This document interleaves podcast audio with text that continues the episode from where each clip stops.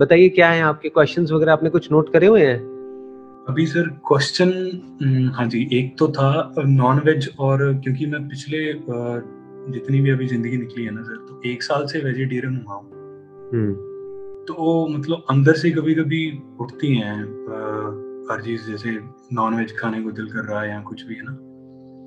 तो spiritual path पे तो मतलब जैसे सुना है तो वैसे लगता है कि नहीं खाना चाहिए या कुछ भी, है ना। क्या रीजन क्या है क्यों नहीं खाना चाहिए? सर जैसे मैंने सुना है कि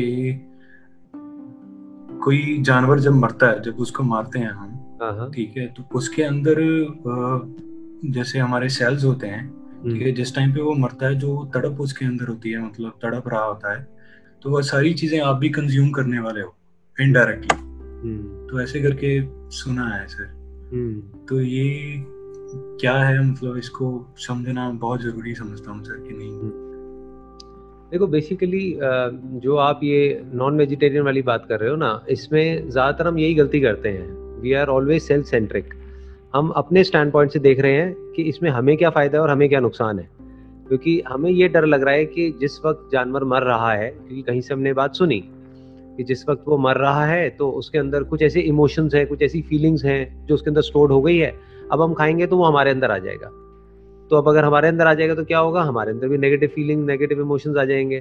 तो out of fear we are not eating it, मतलब हम डर की वजह से नहीं खा रहे हैं, हम अपनी वजह से नहीं खा रहे हैं। अभी भी ये नहीं आया कि हम उसकी वजह से नहीं खा रहे हैं, उसकी वजह से।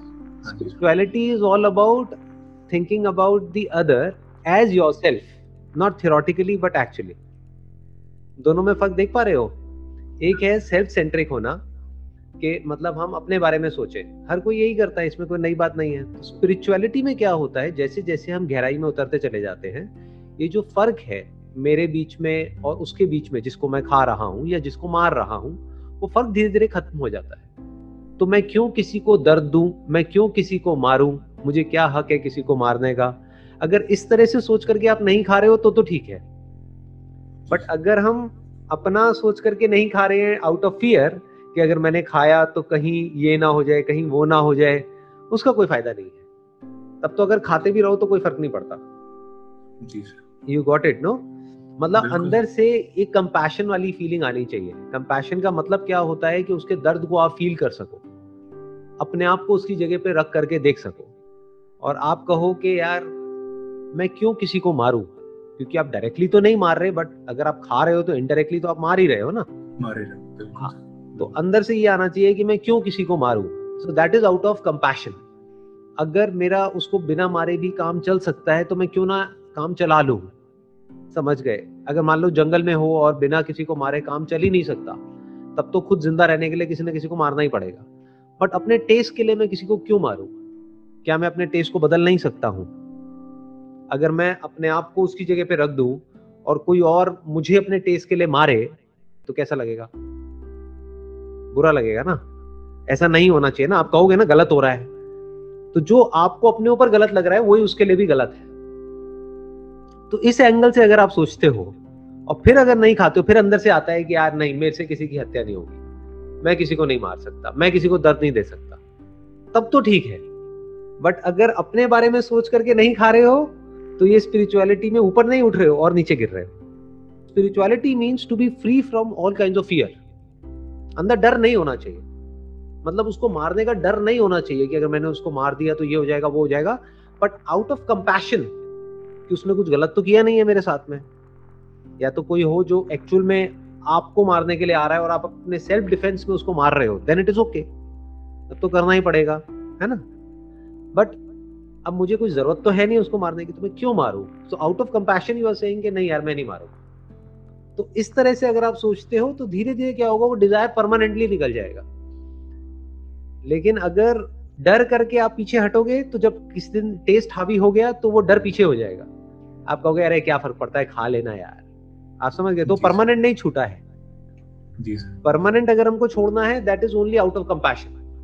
अब माइंड ने दूसरा रास्ता क्या चुना, नॉनवेज चलो छोड़ दिया, अब एग्स जो हैं, ठीक है, वहां पे चला गया, नहीं यार ये नहीं तो ये सही, ठीक है, क्योंकि पहले मतलब सर जिमिंग बहुत करी है मैंने ना पहले, आज से 10 साल अभी भी करता हूँ चलो जो भी है, लेकिन क्या है कि प्रोटीन वगैरह डाइट को लेके काफी कुछ पढ़ा उस टाइम पे, सुना, तो बस ये अभी एग्स पे हूँ सर मैं। Eggs are comparatively better, eggs जो है वो कंपैरेटिवली बेटर है क्योंकि आप किसी को अभी लाइफ पूरी तरह से मैनिफेस्ट नहीं हुई है, जो पूरा जो न्यूरोलॉजिकल सिस्टम है वो पूरी तरह से डेवलप नहीं हुआ है, तो जो पेन की जो सेंसेशंस है उसके जो रिसेप्टर्स होते हैं बॉडी में वो पूरी तरह से डेवलप नहीं हुए हैं, तो बहुत ही माइनर लेवल पे है।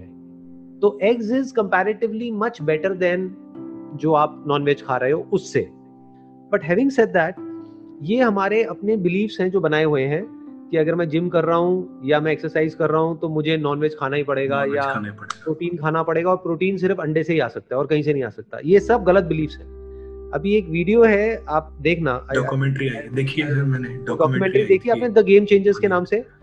Virat Kohli has now become vegan, मतलब कि वो ना अंडा लेते हैं, ना नॉनवेज लेते हैं, ना मिल्क प्रोडक्ट्स लेते हैं, और उनकी फिटनेस में कोई कमी नहीं है।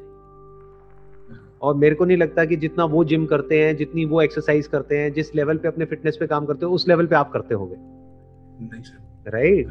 तो जब वो वीगन हो सकते हैं तो आपको क्या दिक्कत है?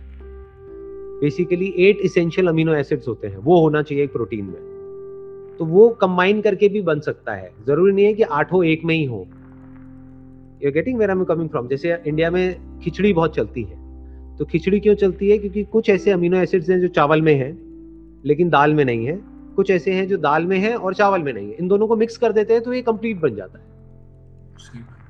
सो एज सच ऐसा कुछ नहीं है कि अगर हम नॉनवेज खाएंगे तो हमारी एनर्जी ज़्यादा होगी, बल्कि अब जो लेटेस्ट स्टडीज़ हैं वो, अगर आप एसिड एल्कलाइन के बारे में थोड़ा स्टडी करोगे और पढ़ोगे तो आपको समझ आएगा कि जो जितनी भी जो आज की डेट में जो बीमारियाँ हैं जो सबसे खतरनाक है, जैसे कि कैंसर, उन सब की जो जड़ है वो है इन्फ्लेमेशन, कि हमारी बॉडी के अंदर कहीं ना कहीं इन्फ्लेमेशन हो जाती है, और इन्फ्लेमेशन की जो सबसे बड़ी जड़ है वो है हमारी बॉडी का अंदर से एसिडिक होना। बेसिकली एक बैलेंस होता है एसिडिक एल्कलाइन, तो जितनी आपकी बॉडी एल्कलाइन की तरफ होगी उतना ही आपको बीमारियां कम होंगी, उतना ही आप अंदर से अच्छा फील करोगे, और जितना एसिडिक की तरफ होगी उतना ही आप अंदर से बीमार फील करोगे, और आपको बीमारियां, खतरनाक बीमारियां होने के चांसेस बहुत ज्यादा हैं। तो from that point of view also it makes sense कि आप वेजिटेरियन चीज़ें लो, जैसे जो ग्रीन वेजिटेबल्स होती हैं और होती हैं वो एल्कलाइन की तरफ होती हैं, जो नॉन वेजिटेरियन होता है जैसे बीफ हो गया, ये हो गया, वो हो गया, चिकन हो गया, मटन हो गया, ये सब एसिडिक की तरफ होता है, ये हमारी बॉडी को अंदर से एसिडिक बनाता है। So this is not good for the body from a long term perspective. तो इस तरह से जब आप देखोगे साइंटिफिकली, थोड़ा सा स्टडी करोगे तो समझ आएगा कि सिर्फ स्पिरिचुअली ही नहीं, लॉजिकली भी, साइंटिफिकली भी, और रीजनेबली अगर हम थोड़ा सा सोच करके चलते हैं तब भी it make sense to go vegetarian. Vegetarian होना बेटर है नॉन वेजिटेरियन होने से।